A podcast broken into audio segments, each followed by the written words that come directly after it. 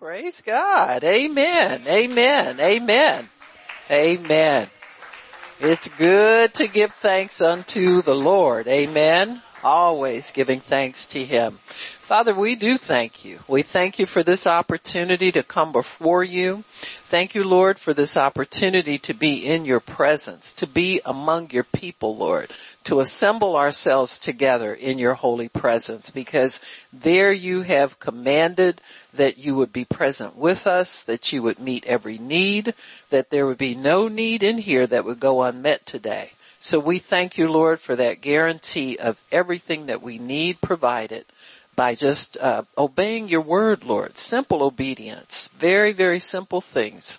So we thank you for that, Lord, in Jesus' name. Amen and praise God. Amen, amen, amen. Praise God. Amen, amen, amen. So I thought today we talk about uh, trusting in God we trust. Amen. We're going to talk about uh, what it means to trust God and, and what the the uh, life of faith really is all about.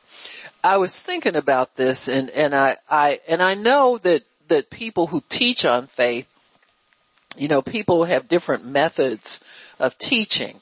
And, uh, one of the ways that God teaches us, um, by the Spirit is through our spirit.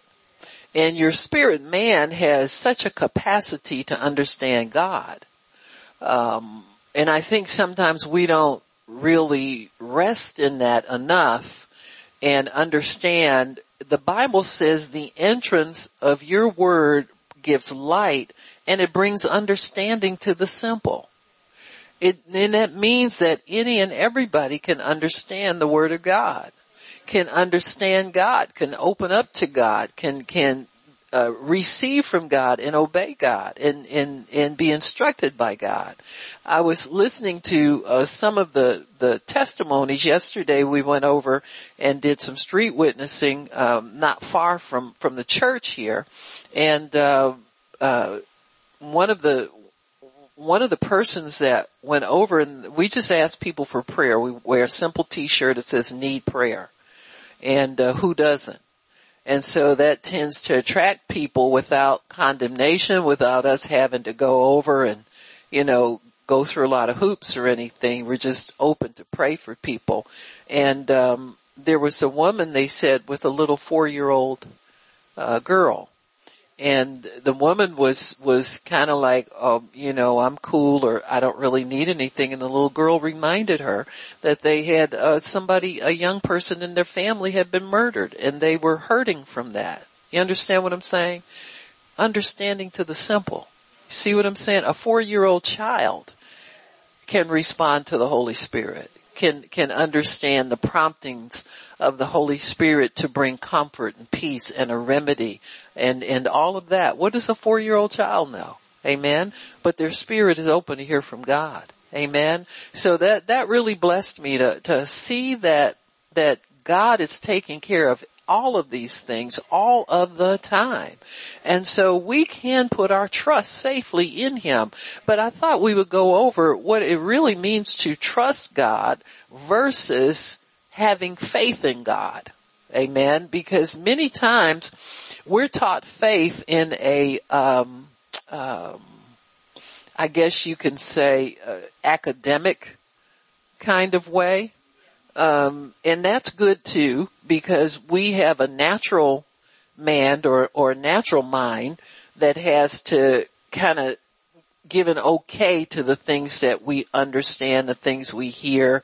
Your natural mind understands steps, formulas, process, all of that.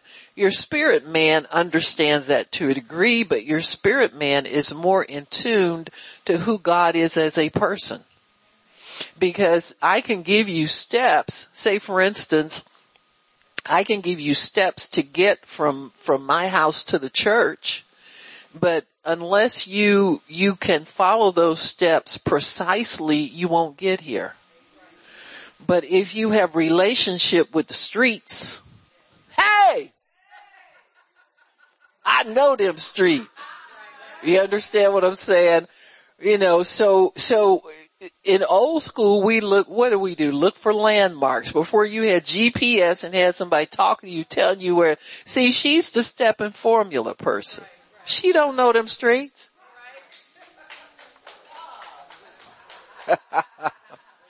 Suppose a, a, street is blocked and you can't get there. She said, do a U-turn, do a U-turn. Well, you can't U-turn when there's some construction and barriers up. You'll be in a hole somewhere. And so, see, relationship with what she's talking about will get you from here to there in a, in, in a situation where it's the step and formula isn't working. Anybody ever been there? Uh, 10 steps to answered prayer. Uh, four steps to, you know, to your blessing. So many steps to this and so many steps to that. It's good to know the steps. It really is. But it's better to know the one that created the process. Amen. Because in the event the steps ain't working, or maybe you are working the steps. Say you are doing it precisely the way brother so and so says you ought to do it. And then something happens and it, you just think to yourself, you begin to doubt, are these steps right? brother so and so going on to be with the Lord. So you can't ask him nothing. But you're gonna have to, uh, you're gonna have to have a relationship. You're gonna have to have knowledge of, you have to put trust in God. See, trust in a formula is different from trust in a person. Amen. Because that person can always respond to you. That person can always fix stuff when it's not going right. That person can encourage you how to stay in faith and, and uh, am I, am I doing this right, Lord? And, and then you just get a peace about you and you say, I must be doing it right because if I wasn't, God would put me on a different, you understand? So see that, that trust factor in Him has to be established. We just can't live off steps, formulas and in that process any longer. And even though God honors it to a degree, there's gonna always come a time where you're gonna need to know Him. He wants you to know Him. He wants you to spend time with Him, trusting Him, knowing Him, getting to know Him, understanding that He is trustworthy. Amen. It's amazing to me, you know, uh, Abraham and Sarah had Isaac but they had walked like 20 years with God. And God had promised them a son like day one. You know, God introduces himself. He says, you know, I'm, I'm the Almighty God. Uh, you know, I'm your friend. I'm going to take care of you. All I want you to do is obey me and, and follow me and do what I tell you to do. And it took 20 years for them to understand the faithfulness of God's character. See, it wasn't like God didn't want him to have a son sooner. He would have given, given Isaac to them anytime their faith was and their trust was at a place where God knew that they could accomplish everything that he put before them. So you gotta, you gotta trust people in order to, you can say you love God all you want to. But if you kind of balk and falter and, and stumble and and not sure and all that. The not sures, the doubts are usually a reflection of whether or not we feel we can trust God in these things. Amen. They're more a matter of trust. I would say it's more 90% trust, uh, and maybe 10% ignorance on our part. Because we're not ignorant of the word. Most everybody that's got some kind of Bible knows enough scripture to get their needs met. But do you know the God of the scripture so you can trust that that need is met already and he's just waiting for you to come get it? See, there is a big difference because you see, God has already forgiven the sins of the world. It's just most people don't know it and don't tap into it to take advantage of it. If most people knew that their problem was sin and it wasn't the husband, it wasn't the boyfriend, it wasn't the rotten kids, it wasn't the school system, it wasn't the man. You understand what I'm saying? If they understood that sin was their problem, they could get over it immediately because God is already, God's not deciding who He's gonna forgive. He's forgiven the sins of the whole world already. So the gospel is preached to them so that they can tap into the forgiveness that's freely given already and paid for. So we don't have to wait on God to do anything, not much. I mean, He's already done everything. It, Jesus has sat down. He's the only priest that ever sat down. Amen. The rest of them would still be walking around if the temple hadn't been done away with. So, so He's done what He's finished His work. Amen. He's done everything He's gonna do. It's up to us to believe that it's done. Amen. And sure enough, as soon as we start trying to believe, or attempting to believe, we get to this place of works where we think we gotta do something. When Jesus always said only believe. Believe and not doubt. So the work we need to do is the work of faith, of believing and trusting and showing God that we trust Him. Amen. Get some peace about you. Get some, some relaxation about you. Get some trust about you. You know, get some, some whatever, whatever it is to show God that we really do believe Him. Amen. And, and quit worrying about when it's coming and, and what I need to do and, you know, you need to do a lot of stuff, but you ain't doing it. Huh? He knows what we're gonna do and you do too. Amen. You know, we always say, well, you know, so and so, uh, they went on a fast for 40 days. You will go on a 40 day shopping spree, but you ain't go- seriously?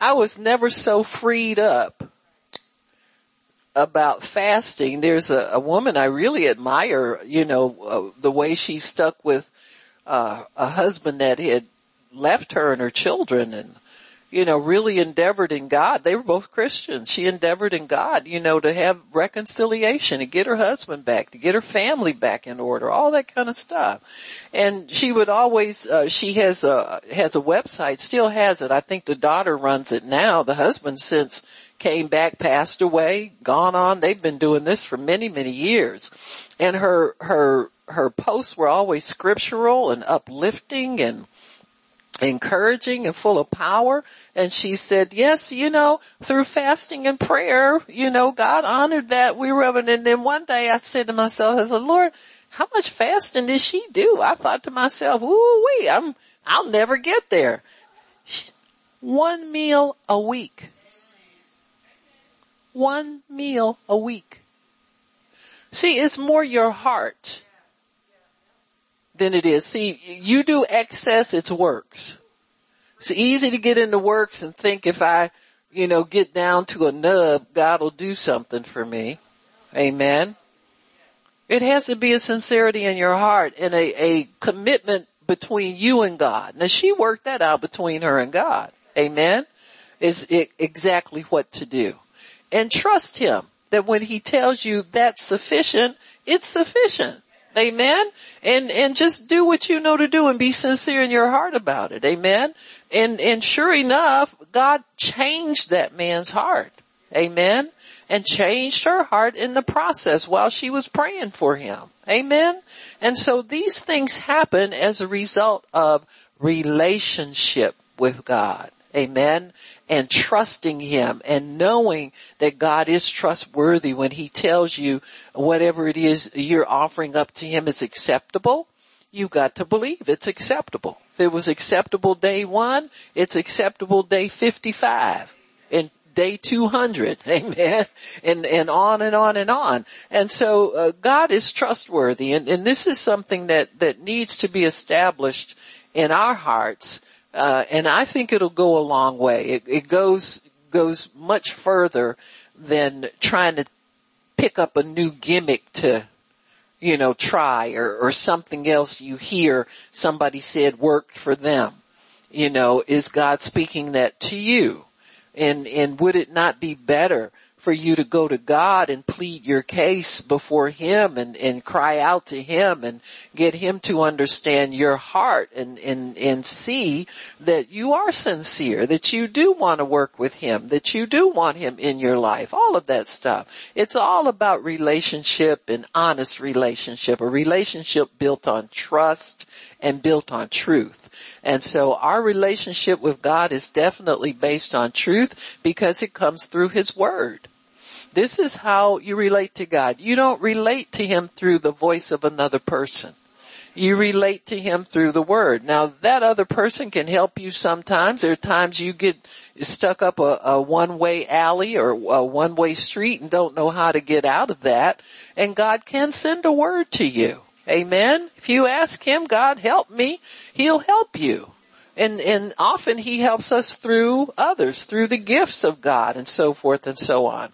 But we are not to trust in another person uh, above God's word. It's got to line up with the word of God. And, and God knows when you're being too lazy and don't want to read your word and you want to go look on somebody's post and see what they're talking about or you understand what I'm saying. It's, you know, and a lot of those things do strengthen us and feed us. You understand what I'm saying? But God would not have you dependent on that. You know, this, I have good relationship. I do a post every evening in, on Facebook and I usually have a, a good relationship with people. They respond back and forth and I'll talk to them and that's all fun. And then sometimes I don't hear from them. And I say, oh, okay, God, so you're not feeding them through me right now. You're feeding them do you understand what I'm saying? God, let him be in charge of everything. Amen. I learned how not to live off man's likes a long time ago, so you know, you understand what I'm saying. You just have to learn how to do that. So faith really is the foundation of our spiritual life. Faith is. And faith is trust. Martin Luther said faith is a living, daring confidence in God's grace so sure and certain that a man could stake his life on it a thousand times. So there's a confidence, a daring confidence in God's grace. Amen. Not in your ability to believe Him, not in your faith, but in God's grace. Amen. See, it all has to rest on God's desire to bless us. Amen. I feel that grace really reflects God's desire to bless us. And it's, it's, um, it's something that you can't measure anything else against because it's his unmerited favor. It's something you can't earn. It's something you can't, it's just something that you just flow into, you tap into by faith. Amen. But grace is much larger than your faith is. Amen. Because it encompasses every need that we have.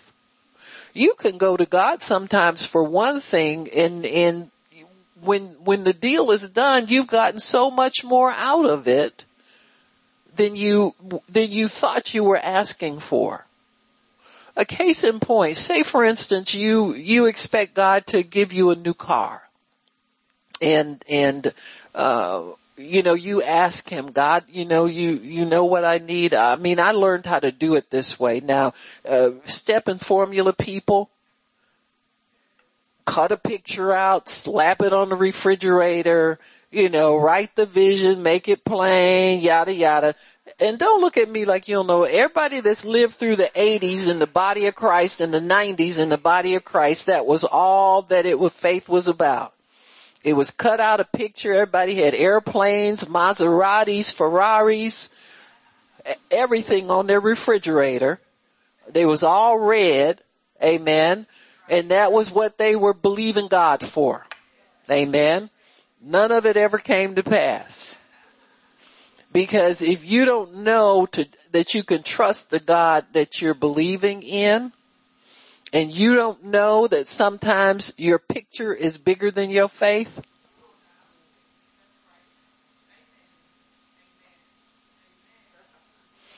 all these millionaire people in the body of Christ got their millionaire prophecies back in the 80s and 90s and all that kind of stuff. People that still giving them out need to just quit. Huh? Most people don't have million dollar ideas. And, and often don't have million dollar determination to stick with something after you failed at it hundreds of times. To be able to come through in faith with the kind of faith it takes to get that and to hold on to it. Amen. And so say for instance you are expecting God to get you a new car and, and you got a budget that you've set for that. Amen.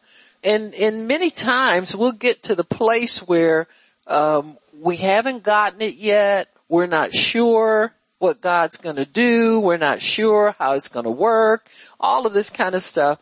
You have to give up your, your picture and your, your thing that you want in exchange for understanding and knowing God. Because you're going to have to make that switch off at some point in the process. Because that's what God really wants out of the deal. He wants you to know Him. He wants you to get to know what kind of God He is. Amen. He wants to get you to know all of these things. You know, there's, there's a scripture I used to look at it and, and, you know, of course over the years there've been a lot of them. you know those scriptures that are there, but they're not for you, they're for other people. Huh? It's like, one of them I can tell you, when you are faithless, he yet remains faithful. You know, I used to look at that and I said, moi, faithless. but you start living life and see how quick you collapse when bad news comes to you. Huh? Absolutely. And then God comes through anyway. And you look at that scripture and say, you know what? I really love you scripture. I know what you mean now. I appreciate you. I used to think you wasn't in there for me, but you in there for me. Amen. Amen. All of them are in there for us. Even the ones we don't want to admit apply to us at some point. Amen. Cause we're too much, oh, faith and power. Oh, God's woman of the hour. Faith and flour, paste and flour. You understand what I'm saying? Even the paste and flour people get faithless. Amen. Life will suck the faith out of you. You'll just look at it and say, God, I don't even know what I'm doing right now. I don't even know how I got here. I don't even know how I uh, we, we, we uh, years ago, we worked with a prophetess, Brenda uh, Zetlitz. Most of y'all know her if you've been coming to conferences for a period of time. And she would always share the testimony about, um, uh, she had, she had wanted to have more children. They had a son and there was a bit of a gap between the son and the girl she eventually did have twin girls. And, um, she gave the testimony about how she many times would just hide in the closet if she got a new symptom and, and she threatened to miscarry several times while she was carrying these babies. And, um, she said that she just, she, she called the doctor because she had a new symptom and, and, uh, she said, I just hid in the closet. I couldn't face it. I called my husband and I said, I can't, I'm, I'm gonna collapse. I can't take this anymore. If this is, I know this is bad news. Now all of this coming out of the, you know, paste and flour person, you see. And over and over and over again, God would come through for her. On top of her bad confession, on top of her fear, on top of her wanting to quit, all of that, God came through for her. When she got to the hospital, they, they found they could do something. It wasn't as bad as she thought it was and she made it through. The girls came in premature and that was another nail biter. and, and on and on and on. But she said after the babies were safely delivered and, and they started to improve, she began to bring them home. God began to remind her of how she had been faithful to him in something that was really a challenge for her to do. And she said that some years prior, they had met a gentleman who was a prophet of God and God told them to have him stay with them for a period of time. And she said he was very weird, very strange. She said he wanted tuna salad almost. I think it was tuna. She said she was so sick of making tuna for him after a while and but she said she knew it was God and she knew it was a blessing to have him there. And God reminded her the prophet's reward was what? Children. To break barrenness. Amen? And, and those things mean something to God. So you don't know what obedience you've done that's in your bank. Amen? The Bible tells us to lay up treasure in heaven where, where nobody can come and take it from you. So sometimes it's not always your wonderful faith that's getting you over. It's that you've been, you've banked and God owes you something for the obedience that you've done in the past. For the response that you've given to Him and how you've treated people and so forth and so on. And so these are things that we, we really have to understand mean something. And so when you think about God's character, he is totally trustworthy because he never forgets a good, a good deed that you've done. He said, if you give somebody a cup of cold water in my name, you will not lose your reward. Amen. So start passing out water to people. Start, you know, get that 24, get that 24 case of water and, and be eager to give it out to people. It's, it's hot outside. Amen. It's hot every day. And so this, these things add up, folks. It's, it's good to keep in mind what obedience to God really, really means. And also to keep in mind, He keeps account of everything. He knows what's owed you. And in, in your time of need, He will remember those things and He will send a blessing to you when you're faltering, when you're wavering, when you don't think you can make it another day. How do you think you bounce back from that, that bad patch in your life where you don't think you can go another day. God, I've been believing you for X number of years for this and it hasn't happened. I can't go any further, but you keep going anyway. Amen. He, he knocks on the door of your heart a week later and he reminds you and you say, Oh Lord, please forgive me. I'm, I'm going to continue to believe you for that. Amen. I got off the rails over there, but here I am right back again. And, and be quick to repent. Be quick to, to, to confess that to him and, and tell him, you know, get that out of my life. I want to do the right thing, Lord. I want to, want to be right with you. And so a trustworthy God, a God you can put your trust in, repays what's owed. Amen. He repays what's owed you. Always. Amen.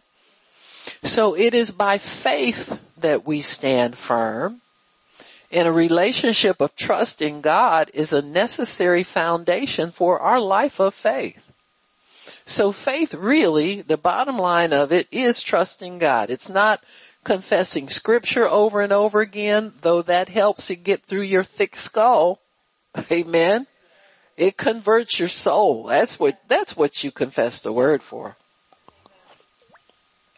You confess it to help you. You're not trying to impress God. You're not trying to convince him how much you believe him. Amen. Cause you have to go beyond confessing and you have to go into doing. There's some things we have to do in order to show uh, God that we trust him. As, Martin Luther said, you could stake your life on these things over and over and over again. So something has to be at risk for faith to be real, for faith in God to be real. Amen. You've gotta risk looking stupid. You gotta risk, you know, uh, uh, people condemning you for what you do. In some nations, Christians are hunted down, killed, persecuted. All of that happens. There is risk to the life of faith. And so God wants us to know that we can trust Him to be there for us when we step out in faith. You're not stepping out there by yourself. God is going to be with you. He's always with you. So w- by faith we trust in the invisible God. Amen. Jehovah Shammah, which means God is present. He's there. He's, he's present for us and he's present with us. Amen. when we know that when we first step out and, and begin to trust God in things, his love and his goodness get shown to us and that increases our trust in him. So God wants us not to be people who are after things, step and formula people. But he wants us to be people who are after him. Amen. And things are added. And often we get it mixed up. We can get so hard after things, you know, it, especially if it takes time. They kind of evade us a little bit and we get, oh, what's the matter? Ah, ah, ah, nothing's the matter. He's just teaching you how to trust him and keep that first. Keep trusting him first and let trust him to add things to you. And I think that's sometimes a problem. People, we get so anxious about our comfort, our security, our, you know, stuff. But, but when you think about it, your stuff isn't, God's been looking at it the whole time. You're the one who ain't seen it yet. It's gonna be new to you. He's sitting up there, the earth is his footstool and he's looking between his toes down here at you and he got his, your stuff right up here. It's an inheritance. How do heirs get what belongs to them? Thank you. Okay, ours died and rose again, okay, so. Alright. But how do you get it? Well, there's a will. Gotta have a will. If somebody dies without a will, we have nothing, okay? so, so you gotta go by what's in the will. 66 books. This is the will right here. Amen. And you've got to trust what you read. You got to believe what you read. Amen. So it's all laid up for you. It's not like God is, you know, it's new to us because we look in the Bible, we say, ooh, wow, ooh, ah, ooh. And then we wonder if he really means it. Or does he mean it like it says it is in here? Amen like when, when, when we read exceeding abundantly beyond, huh? You know, I, I went through a period of time where I, God just kept reminding me of that word beyond. Beyond. God is just beyond. Huh? Why? Cause he wanted to, me to expand my understanding of what he could, eh, open the door wider. Huh? True that. And see, while we're kind of trying scrounging and living, you know, we barely got pennies here, God, but he's saying beyond. See, if we'll put our trust in the beyond what he can ask or think, then we'll start getting beyond. And not just once or twice, but all the time, every day. Sometimes beyond is, is a greater understanding of his capacity to love us. Because you don't provide for people you don't love. Amen. Unless, you know, it's through the government, taxes, stealing your money through taxes using it for what they want to use it for. Huh? You know, sometimes you want to write a cease and desist order on Uncle Sam. He no uncle of mine. I don't have no thieves in my family. Hmm? They take your money and do what they want to do with it. Amen. So God wants us to put all of our trust in Him. He is the great equalizer. Amen. He is the great equalizer. So our God is there by faith. You have to believe in the invisible God. You have to believe in your invisible inheritance. You have to believe in what you cannot see.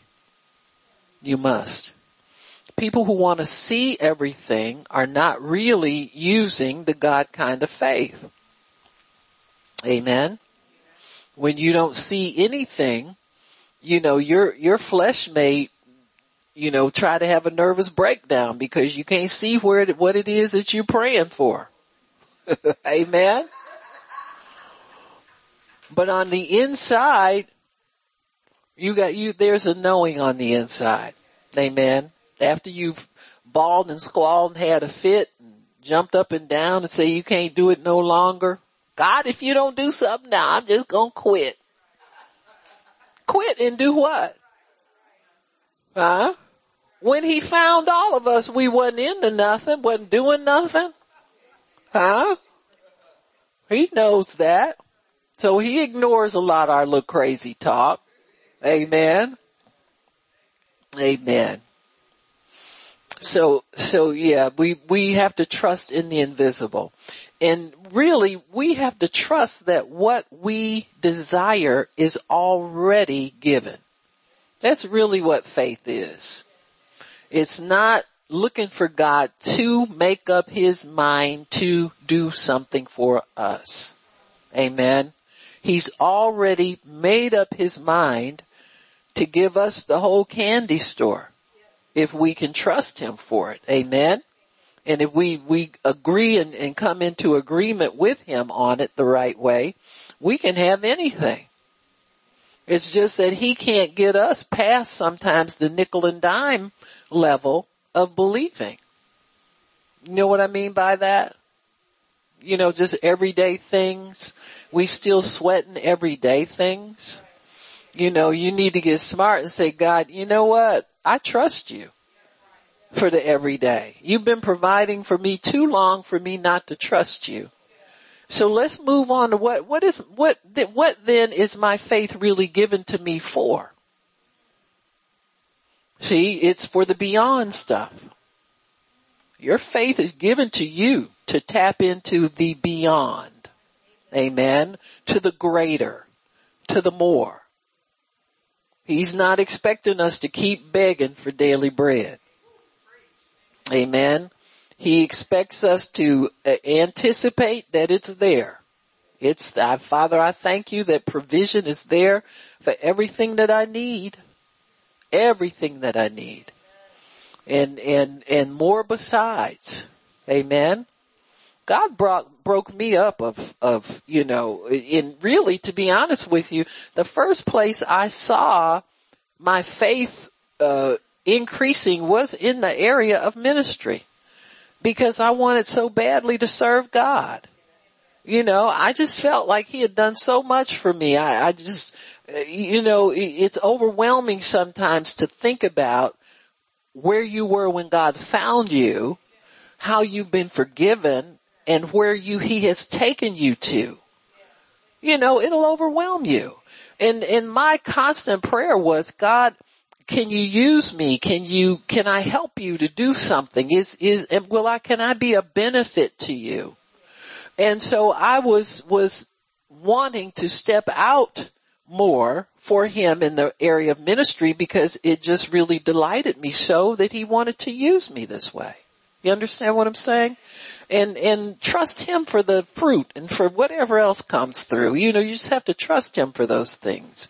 And, and so it, the things, how my faith grew was in, in situations in ministry where we needed more.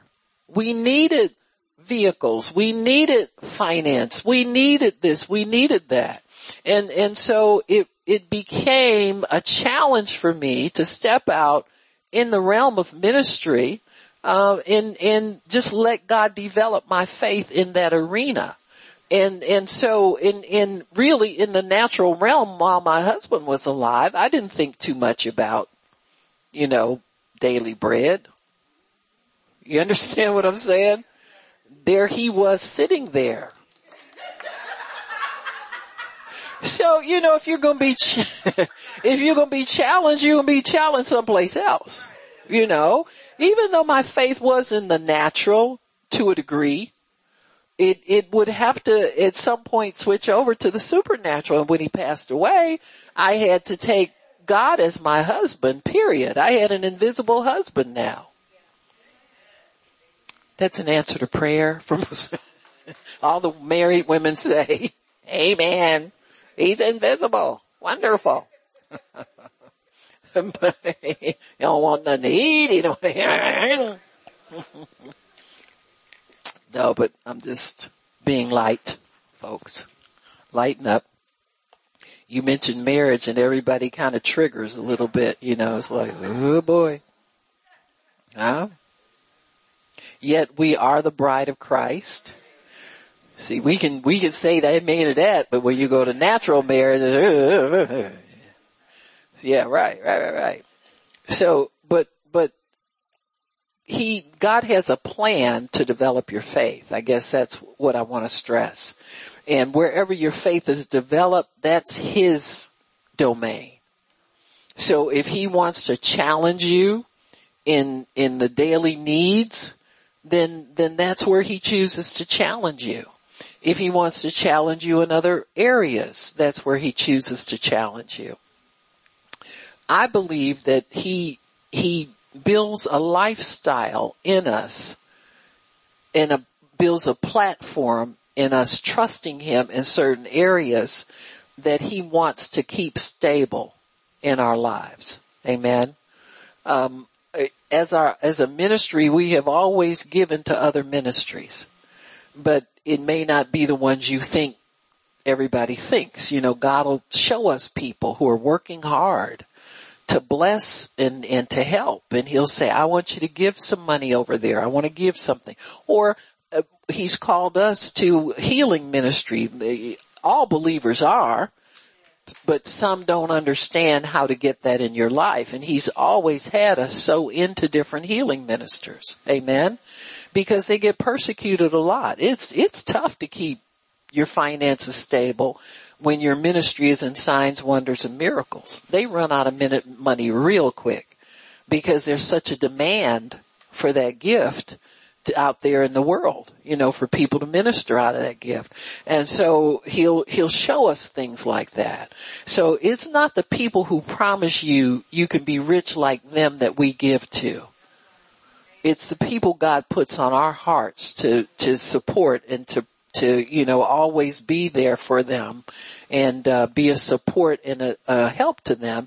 And in return, God has always blessed us with understanding and the anointing for healing.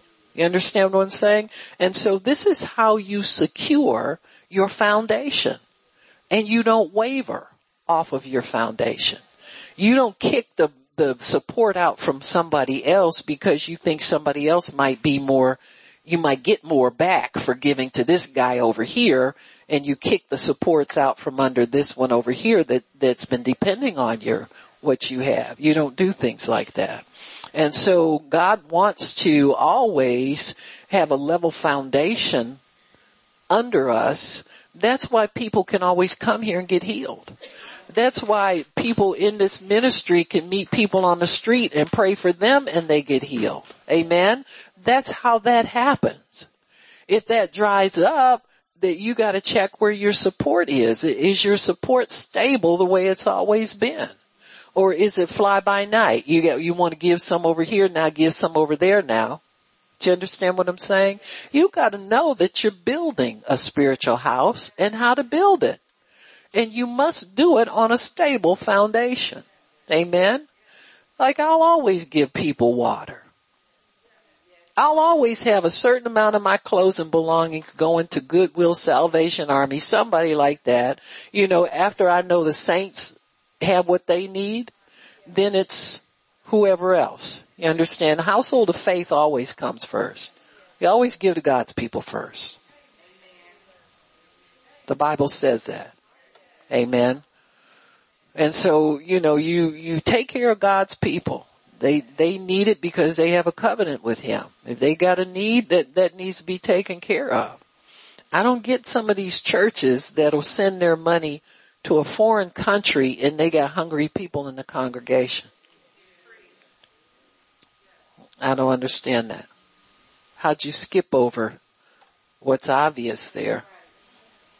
But they have no problem sweating you for giving. Understand what I'm saying? So you gotta have a good foundation. And it's gotta be a foundation that, that God honors, that comes out of His Word. So that in your time of need, you know you can trust God because you've proven yourself to be trustworthy as well. See, this is a two-way street. It's not just we go to God for everything He's got to give us because He said He would and He's got, yeah, yeah, yeah, yeah, yeah. That's wonderful. But your, your life has to be a reflection of His character too. Amen.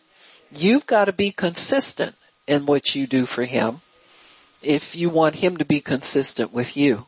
Amen.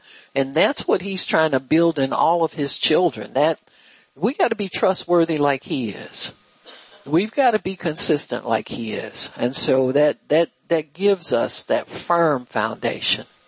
Psalm 20 verse 7. I think it's verse 7. It says here, some trust in chariots, some in horses, but we will remember the name of the Lord our God.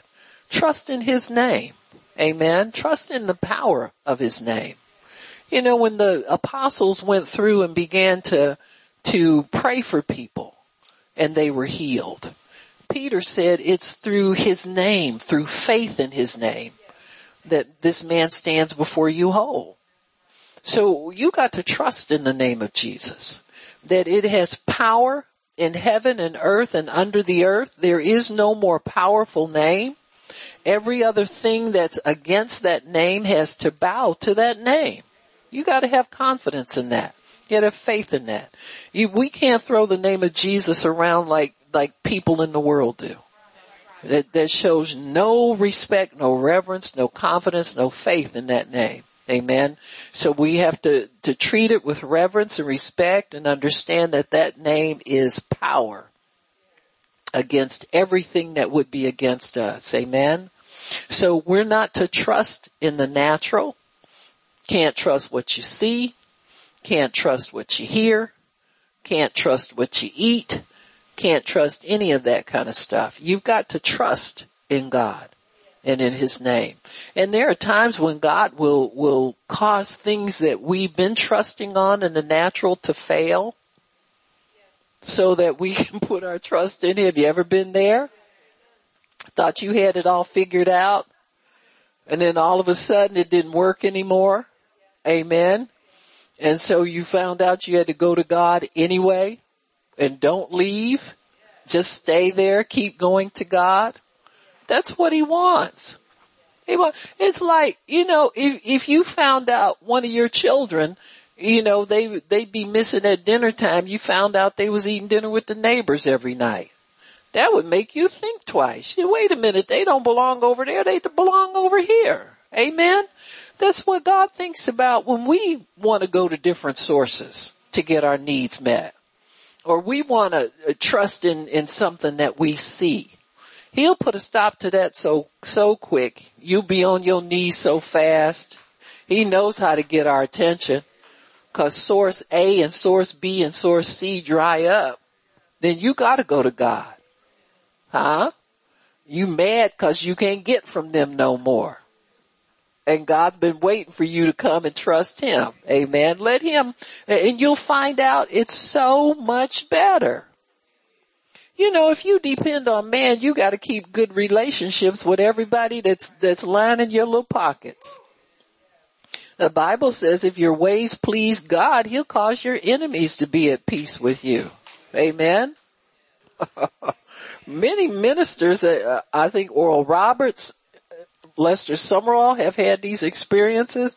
People will either write them a letter with a big. I don't like you. I don't like your message. I don't like what you preach, but God told me to do this and I'm doing it.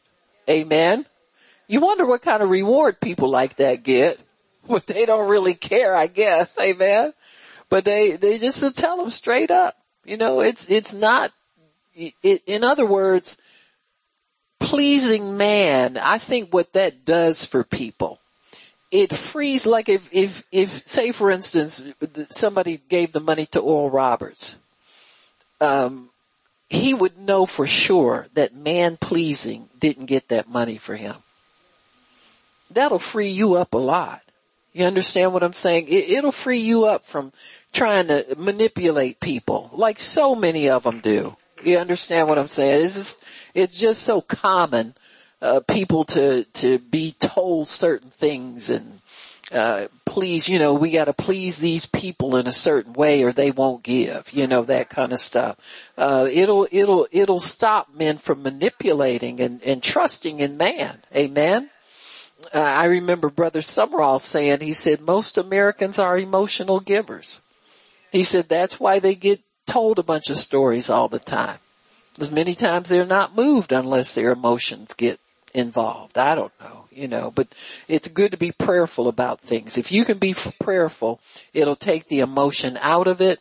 God will be able to, um, help you to discern and to know and to not be manipulated and to not be disappointed when things don't come through for you the same old way. Amen. You'll be able to trust God. Amen. Amen. Amen. Amen. So God wants us to trust Him. Proverbs 3, 5, you, you know it by heart. Trust in the Lord with all of your heart. All of it. Some people trust Him where their finances is concerned, but not with their health. Amen. He says, trust, trust Him in everything. He'll get you off of that, you know, sometime trusting or think you're going to play God, trust him over here, but not over there. Amen. And so it says, and don't lean to your own understanding. Amen. But to acknowledge him. In other words, to put him in the forefront in all of your ways and he will direct your path. Don't be wise in your own eyes. Fear the Lord. Depart from evil. It shall be health to your navel, your innermost being and marrow to your bones, the innermost parts. In other words, trusting God goes deep. It takes you into the depths of your own being. If you trust God, your health will come from deep places on the inside of you. You, know, it, it, it, the Bible talks about your health springing forth. Where's this spring? From the inside of you. It springs forth speedily. Amen. These are good things. When you, when you put your confidence in God, you meditate on His Word, you trust His Word, honor His Word, obey His Word. These things spring forth from your innermost being. God makes a deep deposit in us. It's more than like a head knowledge where you, you know, med- meditate and memorize and that's good. I mean, it's nice not to be carnal minded. I mean, it's wonderful. You need that word before your eyes all the time. You need to speak it and mutter it all the time so it's the first thing that pops up. Amen. When, when you need it. You know, I look at, you know, like most of the people in this ministry have been praying the same prayers over for years. You know, they're like embedded in your spirit. And you go out and pray for somebody, the first thing that'll come up is the scripture that you've meditated on for all this time. So it pays off. Trust me. It definitely pays off. And, and, but God puts these things in a, the deep places in our being like he says health to your navel. You know, we haven't depended on our navel like in forever. you know? But it's a deep recess. In fact, it, it is still, um, it's got like a sensitivity and a life to it. You, you know what I'm saying? It, there's still like a, a remnant of the life that you had in the womb there. That's a place where God contacts us. Amen? So it's health to the innermost parts of your being and to the marrow of your bones. You know, I'm sure people who have read the scripture over the, the, the centuries that the Bible's been written think marrow, what's, what's with the marrow? Now we understand. Because now we understand what's in bone marrow. It's taken us centuries to find out exactly what God's talking about and we're just scratching the surface. Amen. When they found out that, that cells are made from bone marrow, they didn't know that stuff before. That DNA and RNA are, are present in bone marrow. And that stuff follows you forever. It doesn't change. Your DNA is you. It's who you are. And it identifies you. That's the level that God works on. He works on the level of the microscopic you. Amen. He can change all of that that's in there. If that gets fouled up and it starts making cancer cells, God can go in there with His Word and dig that out and pull that out and put new marrow on the inside of you such that you don't have a trace of cancer anymore. So He knows how to work on us in the deep levels, the innermost beings. And it all happens by trusting Him. Put that word in front of you all the time. Amen. Don't let it depart from your eyes. Keep it in the midst of your heart. Amen. Not on the fringes where you grab it here and there. I gotta grab that scripture. I got me a one minute Bible. You throw that thing away and get you a real Bible. You get you one that'll last sometime. You need God to be with you more than a minute. I know I do. Need to be reminded of Him every minute of every hour of every day. Amen. He's your best friend all the time. Amen.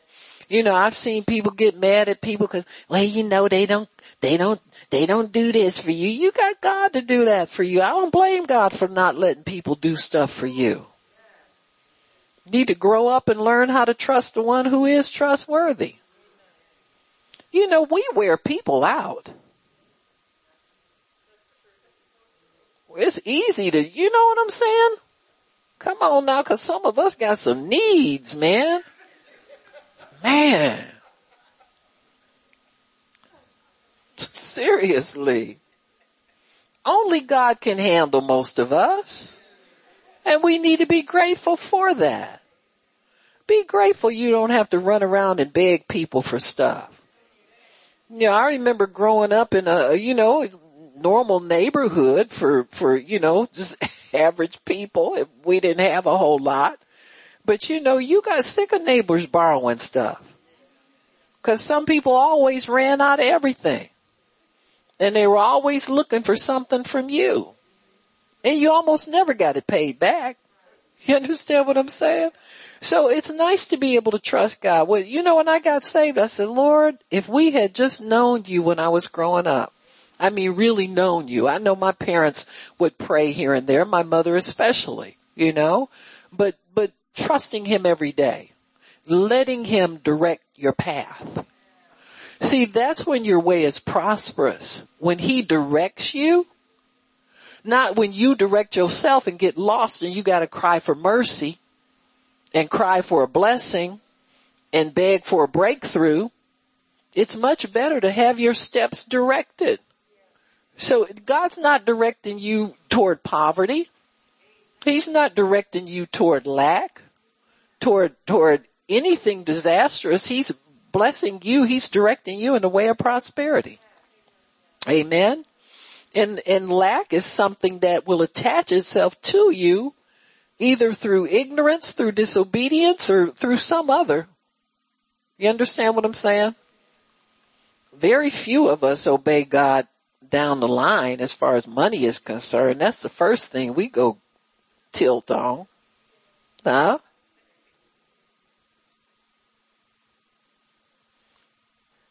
You know, the Lord told me something one time. He said, you know, he said, I want my children to stop putting off joy until they get something. And I thought about it for a minute and he said, he said, how many times have you said and you've heard, heard other people say, I'll be glad when I get so and so. I'll be glad when I get, huh? He said that's a spirit of lack talking to you. He said because if you're living by faith, you have it already. He says, so get glad it before you get it. He said, and you'll get it.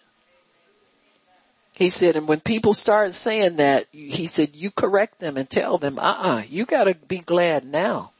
Amen. You don't, because see, let me tell you what happens. Getting happy about what you see will get you back into more debt. Because you've spent it before you get your hands on it. Amen. So glad comes to get you stupid once you get something in your head, in your hands. Amen. You go spending money and wasting it and putting it on things over here and, and then you think, oh yeah, I forgot to pay my this bill and I forgot to pay my that bill. Amen. So stay glad. Stay rejoicing. And then that way material things won't move you one way or the other. If you're rejoicing every day, it doesn't matter, it must not matter what you have materially because you're already happy. You be as happy as you gonna get broke. Amen. God, I'm as happy as I'm ever gonna get and I don't have nothing. And I thank you that you have everything and I receive mine now in Jesus name. I rejoice in God my savior. And you won't be moved. One way or the other. Things won't move you. they will not move you, either things or lack of things. Amen. Everybody wants designer this and designer that. Them people been so long dead and, huh?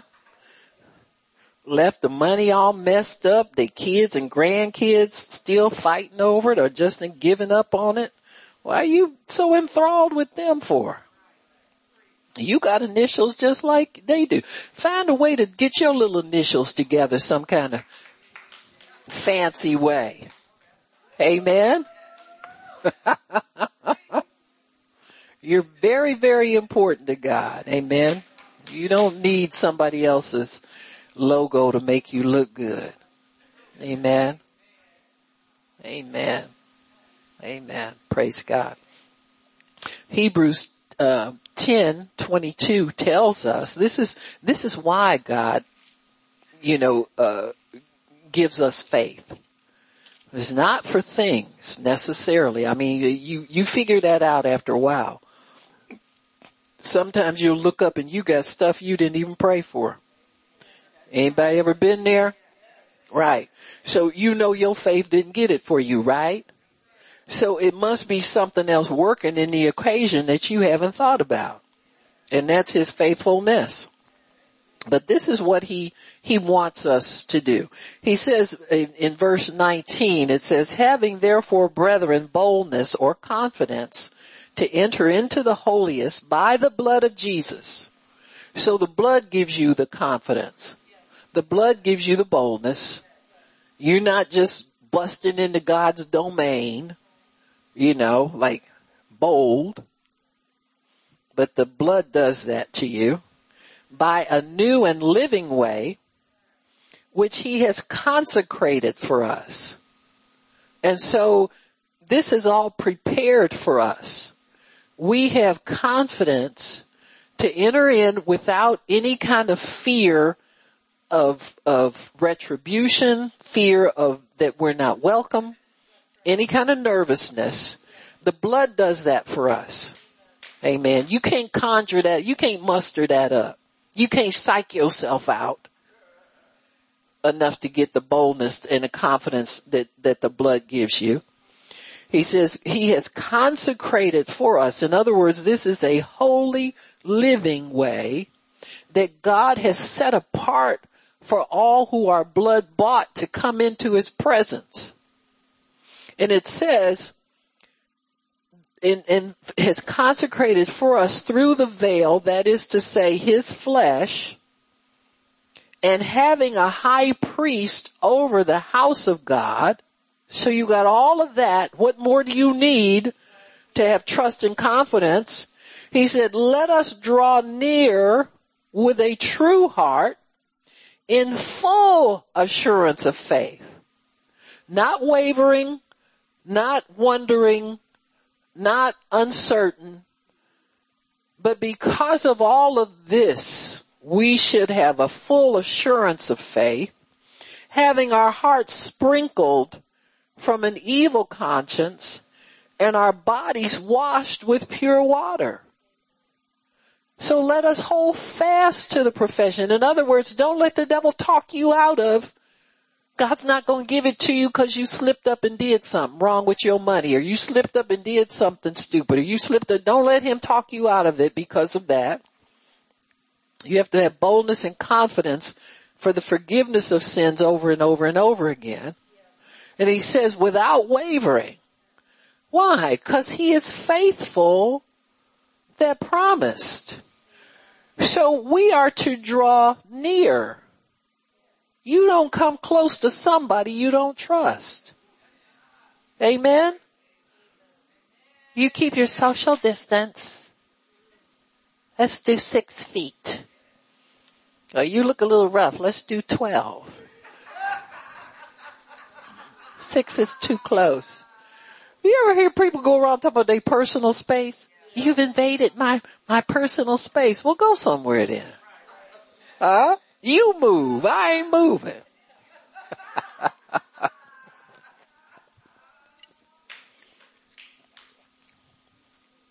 that makes them feel special, I guess. I got news for them. You won't feel special pushing people around. You'll feel special loving people though. The way God loves them. But this is a whole object of faith. And the blood is so that we can draw near to God. We can come close to Him. You come to close to Him in, in a, because you trust Him. You trust that He wants you there. You trust that He has good things planned for you. You trust that He loves you. You trust that He wants you there, that He wants to bless you. He wants to help you. He wants to hear you. Whatever it is.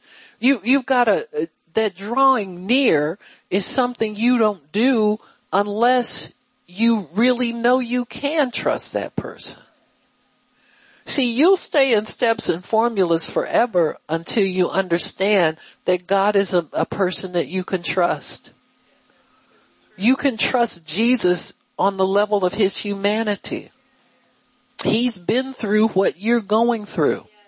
He's faced what you're facing and he loves you and cares about you getting through it and receiving everything that, that he wants to give you. He, he knows, he knows that, that, that you need him and he wants to accomplish all of that. How does he do it?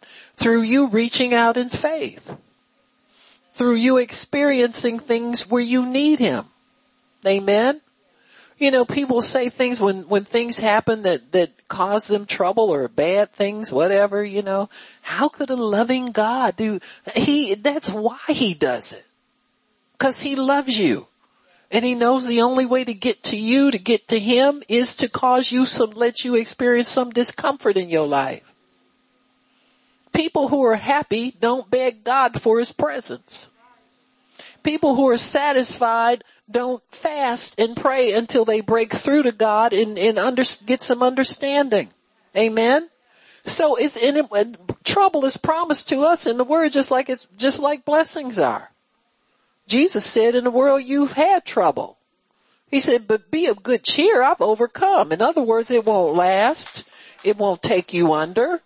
It's not something to really be that concerned about because I'm here with you to bail you out, to see you through, to work with you, to walk with you, whatever it takes. I'm here for you. The fact knowing that he said he would never leave us or forsake us should put us way over the top. It should, it should divorce your attention so much from depending on people. As big as God is, as loving as he is, as much as he has in store for us and we would let somebody's treatment of us upset our day or, you know, even an hour, you know, it's too much. We go on and on about, yeah, and you know, I did this for them and that for them and you know, yeah, yeah, you ain't done nothing, you little witch. If you give to get on people, you're a witchcraft. So stop it. Go get some manners about you and start really living for God. Amen. No wonder God won't let that, that happen. You ever think about that? When people treat you bad, it's cause God let it happen to you? Huh? Teach you a good little lesson. Running after people. Huh? Everybody does it. Think somebody is so important well, I went to, to so and so conference and so and so such and such. Amen. It was on television.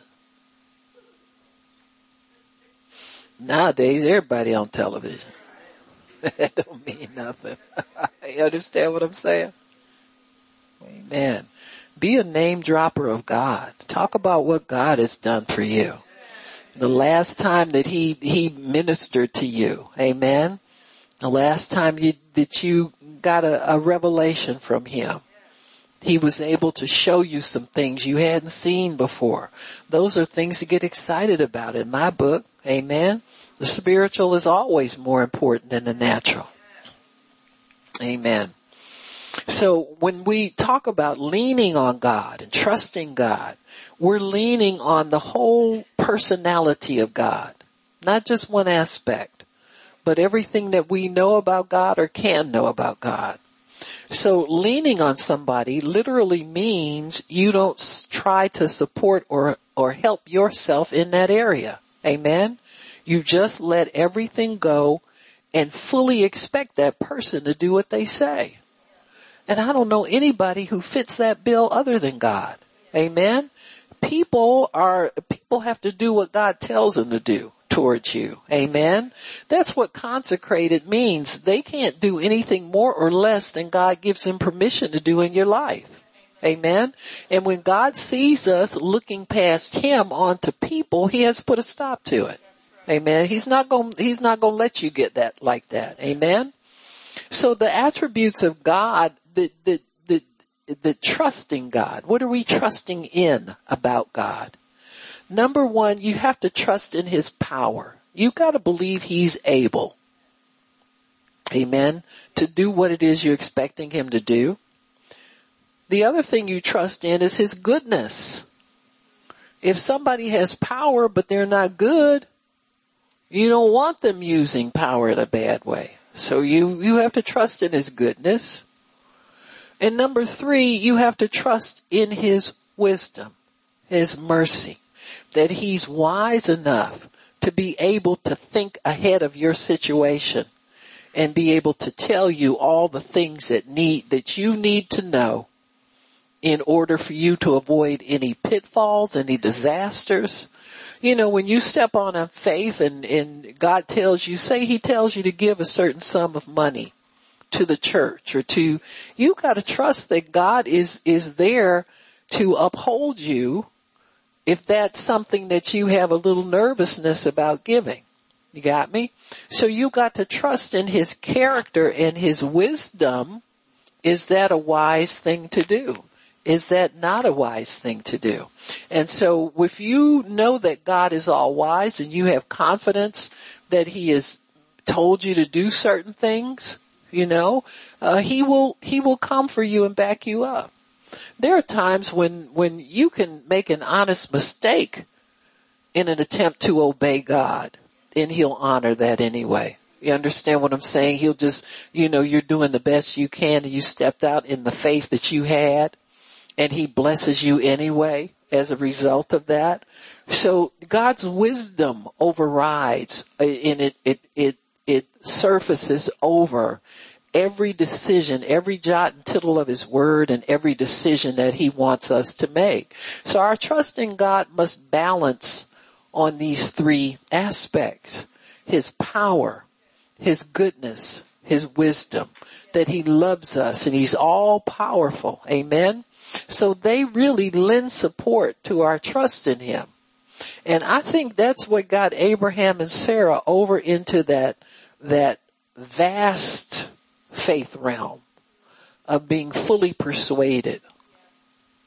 You notice that Abraham's relationship with God didn't slack off after he got the promise. See, after he got Isaac, he still worshiped God. He still made, we find 20 years later, Isaac is all grown up and Abraham is put to the test again. Amen. And he passes the test. That's one good thing about God. In His wisdom, He's built in a way for us to pass every test. Amen. Sometimes we look at our situation. Well, how come I'm right back here where I started from? You get a do-over. That's His mercy. See, His mercy wouldn't be on you if you didn't get a chance to do it over again. Yeah, right. That's real exciting, right? Like you want to keep repeating third grade, right? Huh? But see, the reward is worth it. You ask anybody who's had to do a repeat. Amen. I do them all the time. I say, oh God, now wait a minute. I got to get this. Now I just refuse to quit on this, Lord. I have got to get this straight. Amen. And, and it becomes exciting. You know, the life of faith, you know, people, we spend too much time focused on what we can see. We've got to learn how to value the invisible. See, that's treasure. Where moth and rust can't eat it, anything you get in the natural isn't treasure. It's just things. God never calls material things treasure. He calls them things. Amen? And that's what they are, things. Why? He said cause they perish with the using. You get a car you really love, the older it gets, the more money you gotta put in it to keep it going. You understand what I'm saying? I mean, you know, I'm talking about people who deal in, in vintage cars and antique cars. The parts get harder to find, hard to find people to, to fix them up and then they put them on auction and, and what they get in the auction is, isn't nearly what they've soaked into it for all of that. You understand what I'm saying? And so it, because why? Because anything that's, that's earthly will deteriorate with the using. It's, it's costly. But the things that are spiritual, that are invisible, amen, they, they are eternal. They last forever you know, the wisdom you get from God, you'll be using that to help your life forever. The knowledge you get in, in understanding about the anointing and how to minister to people and how to speak from your spirit and not from your intellect or your experience, that kind of stuff. Learning how to do that, that's worth, that's worth more than, that'll save somebody's life. That'll take cancer off of a person who's nervous that, that they, they got it all. It's what they tell everybody and people aren't sure because they don't believe it. They want to believe it, but there's no faith behind it. And so God can come in and make it real. Amen. He'll curse that cancer and make it die and you see their faces light up because they know now the problem solved. Amen. Those are the things that God wants us to put our confidence in. He wants us to trust Him because He's the invisible God who works in the invisible realm. And that's where the treasure is, folks, in the invisible. Amen. Why don't we stop? Father, we thank you for your word and for understanding. Thank you, Lord, that you are the invisible God. You are the trustworthy God. You're the one we can trust with everything. You're the one who will bless us with all things and in all ways. So Lord, we honor you, we bless you, we magnify you, and we praise you. You're worthy to be praised. Hallelujah. Glory to God. Glory in the highest. We bless you, Lord. We praise you, Jesus. We magnify you. We extol you. We lift you up because you are worthy to be praised. We love you, Lord. Hallelujah. Glory to God. Glory, glory, glory, glory, glory in the highest. We praise your holy name, Jesus. We praise your holy name, Lord God. Hallelujah. We bless you. We magnify you. Oh, Lord, we lift you up. You are the most high God, maker and creator of all things. And we thank you. We bless you. We thank you. Lord, thank you for encouraging us to believe you one more day. Sometimes, Lord, it's all it takes is one more day of believing and then we are on the other side of our promise, receiving everything that you have for us. So we thank you, Lord. We bless you. In Jesus' name. Praise God. If anybody needs prayer, I'll pray for you. Come on up Miss Nola will line you up where you need to be. Praise God.